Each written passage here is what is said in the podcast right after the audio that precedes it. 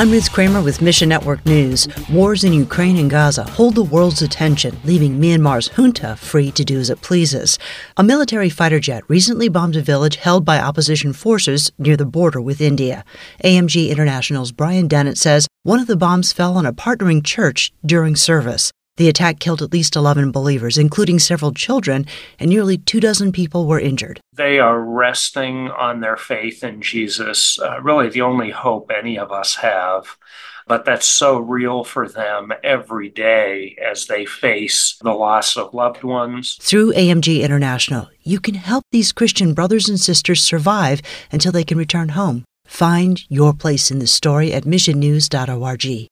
And in northern Brazil, a translation team of Spoken Worldwide recently visited a remote village.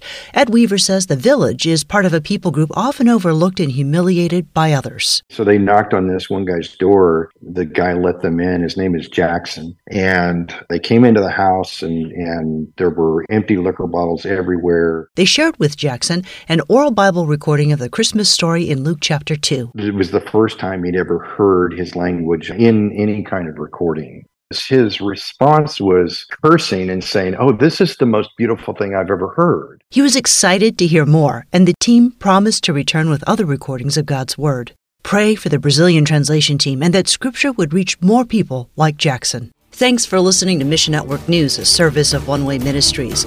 We're listener supported by people just like you.